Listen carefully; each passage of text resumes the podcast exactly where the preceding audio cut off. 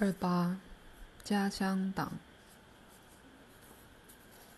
阿纳斯塔夏祖父的行为总是异于常人，甚至在讲很严肃的事情时，都会幽默带过或是捉弄你。这次他依然故我。抵达他的林间空地时，我们看到爷爷盘腿坐在雪松树下，专心看着面前插在土里的手杖。显然，他很早就感觉到我们要来找他，他不可能感觉不到的。但他不看我们一眼，甚至我们到他旁身旁时，他也不转头看我们，不和我们打招呼。静静站了三四分钟后，我对阿纳斯塔夏耳语：“跟他说说话吧，不然我们要一直这样站着。”好。弗拉德米尔，但我要试着明白他为什么要这样。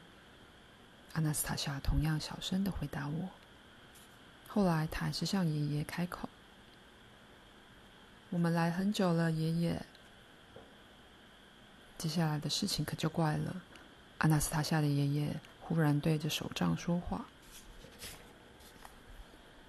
由于发生突发状况，我宣布休息十五分钟。”他接着起身，把我们带到一旁，非常严肃地解释：“我正在主持家乡党的党员会议，还有四十五分钟才结束，你们得继续等。”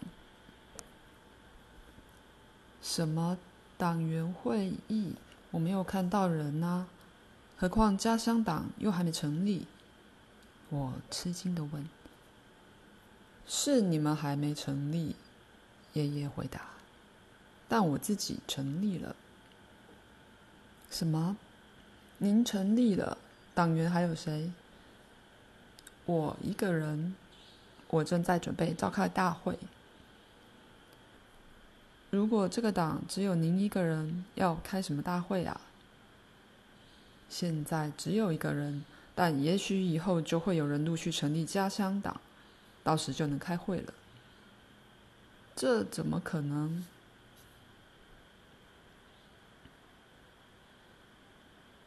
你自己说过，我们必须想新的办法。而我想到，让每个人都带领自己的家乡党，这样就不会有人滥用权力和职位压迫其他党员。在大会上，每个人都是平等的。那您在这里的会议讨论什么？让居住环境变更完美的政府成果报告。您请了谁来报告？很多人。休息后是交通部长报告，但他又不在这里。对你来说他不在，但对我来说他在。那他知道您要听他报告吗？我好奇地问。他不知道，而且说实在的，我何必打断他的工作呢？话说回来，您的大会在什么时候，在哪里？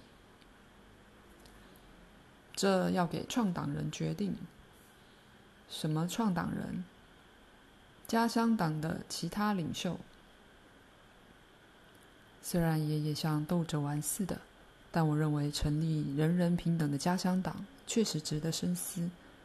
一般的创党方式是行不通的，最后只会出现类似苏联共产党的结果。不过，我看出一些道理了：每个人都能依从自己的灵魂与心灵自由行动，无需遵守别人的指令或党章，让其他党员做出最好的行动、行为和成就。我认为这样可以形成一个有活力、可以自行发展的群体。每个人都能确实表达自己的想法。与爷爷道别时，我模仿他的语调，尽可能严肃地说：“我也在此宣布成立我自己的家乡党。”说这么多做什么呢？该是每个人行动的时候了。阿纳斯塔夏爷爷，接下来的事情值得用一整本书来描述。我打算之后再写。